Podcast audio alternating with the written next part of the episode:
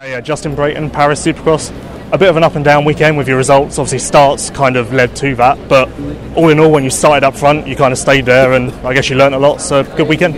Yeah, yeah. So we definitely learned a lot. Uh, the first night, I got just really bad starts, and we learned some stuff on the bike that's different from 18 to 19. So we switched that over, and um, and tonight I got I got killer starts. Whole shot of two out of three, and um, felt good about it. So. Uh, second overall tonight, happy with that. With with how I've been feeling, I've been super sick, so um, yeah, happy to be on the podium tonight and uh, be able to battle up front. And, and uh, I love coming here to Paris. It, was a super fun race, a lot of great competition. So um, it's it you know lends itself good to to A1 and, and having some some race laps under our belt. Speaking of competition, I noticed yesterday in practice you had a bit of a run in with Jason. I saw the aftermath of it. Just kind of explain what happened there and what happened afterwards. Yeah, just you know, um, it's not the first time it's happened. Just um, you know, just kind of the standard. It happens all the time in America where somebody's trying to go for a fast lap and another person's trying to line up a fast lap, and uh, we just got our laps tangled, and he, you know, tried to roost me and do his thing, and we had some words, and we're all good now. Just uh, yeah, it, it is what it is, just part of it, but um, not really necessary, especially at a race like this, or even in the states. It's like that stuff's not necessary. I'm I'm uh, over those days of of being childish. So um, yeah, but all good. We we talked tonight. We're fine. It's, it, it is what it is. Speaking of Jason, both uh, the last two main events tonight, he got you in the endless rhythm section here.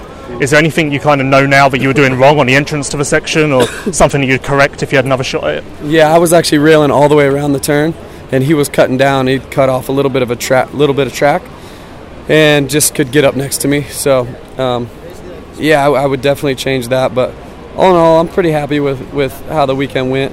Uh, we've definitely made some progress on the bike and made some progress with my riding. So um, yeah, ha- happy with how everything went. Obviously, you've done a lot of off-season events, probably the same as everyone here combined. How does this one kind of stack up as far as value for preparing for next year? Obviously, it's hard packed like Vegas, California, so I guess those settings will come in handy come January. Yeah, I think all of it's so valuable when you, when it comes to to just racing. Uh, there's nothing like racing. Uh, waking up this morning, I was sore, you know, and you'd never be sore from practicing. A, even a full week of of practice, you just never really get sore and um, so I try to put myself in those situations uh, as often as I can. That's why I've done so many overseas races. Um, I think it's really important. A lot of people want to pull the injury card and say, "Oh, you could get hurt," but man, we race motorcycles, and and um, that could happen anytime. So, um, yeah, I, I, enjoy doing these. I enjoy meeting new fans, racing with with the guys over here, and then um, this event in particular is tons of competition. You had the the defending Supercross champ. I mean, uh, what better way to see where you're at than, than racing against him? And I've raced against him the past two weekends. So, um, yeah, all in all, like I said, great, great weekend. Happy to um, happy to be here, and that this event was incredible. Yeah, from everything from top to bottom was great. Obviously, you're sick now, and you've already done a lot of racing. Is there a point where you begin to question whether this is too much? Like, has there even just been one morning or one day where you've been like, "Hang on, maybe I should back this down a tiny bit"?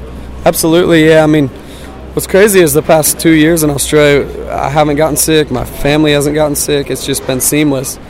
So you you you know you, you think about that, and I was like, oh yeah, I'll do three European races too. On top of that, that's no problem. But this year, for some reason, Australia, we just never were healthy. I was pneumonia and, and bronchitis, and my wife was sick, and kids were sick, and so you can't ever plan that. You know, you can't plan for when you're going to be sick. You just do the best you the best you can and to stay healthy. And I don't regret it though, absolutely not. I mean, I'm I love racing, like I said. Even if I'm sick and I'm 75%, I still feel like I learned some stuff. Um, we learned a lot about the motorcycle this weekend. Um, so yeah, I, I, wouldn't trade it for anything. I love doing these, and um, I'll continue to do them for as long as I can. You said there that you've learned a lot about the bike, and you mentioned that you obviously made improvements on the starts today. Is there another thing that you kind of can pull from this and slap on come Anaheim 1 and it will help you out a lot? Yeah, for sure. I think just continuing to race, continuing to ride different track conditions, that's a huge part of it.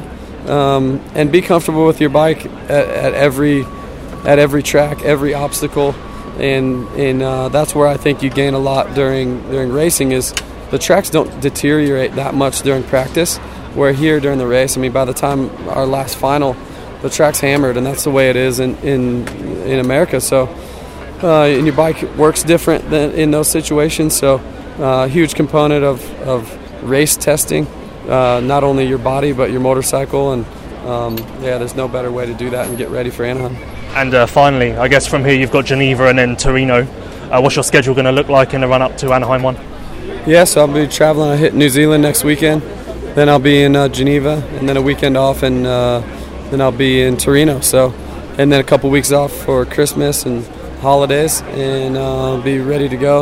I think the timing will be great, and um, yeah, I'll be able to rest a little bit a couple weeks before Anaheim and come out swinging.